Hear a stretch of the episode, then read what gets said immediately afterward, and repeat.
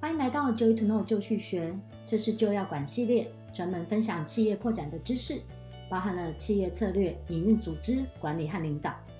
请记得订阅我们的频道哦。你好，今天跟你分享如何发布一个有用的命令。身为管理者，常常需要指挥部署去完成某些事情，换句话说，也常常需要下命令。来让大家有所依循，知道该怎么做来完成最终目标。所以，命令是用来组织团队更有效率的生产。但是，用错方式来下命令，会得到一堆困惑的下属。他们做起事情来会互相碰撞，找不到出口。所以，如何发布一个有效的命令呢？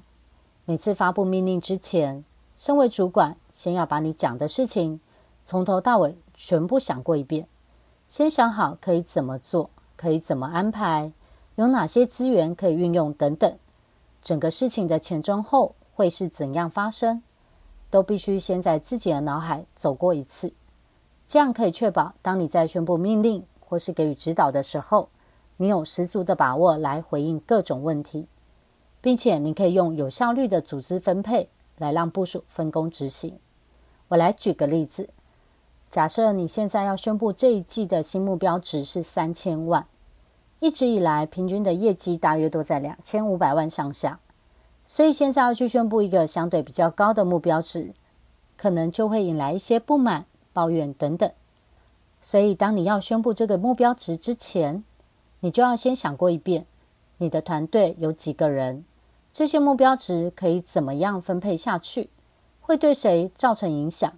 又可以运用哪些方式来促进业绩？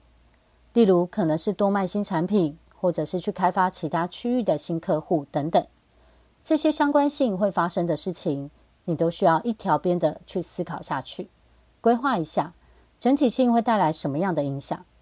然后，如果你自己在思考或规划过程当中已经发现了一些障碍，那么绝对不要视而不见，不管它。只想等着下属到时候去解决就好了。如果你现在不解决的话，你会发现下属如果看到这个点，一定会反馈回来抨击你，或是质疑你的命令，到时候还得处理，会更麻烦。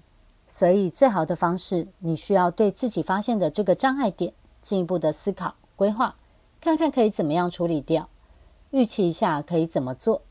当你大概都有个底，知道该怎么处理的时候，才真的去宣布你要给的命令，明确的陈述命令目标，分配工作，可以让你的命令有价值，可以产出好的结果。所以，先把整个事情先想过一遍，是一个好方法。我建议你试试看。好的，我的分享到这边。如果你喜欢我们的频道，请记得订阅哦。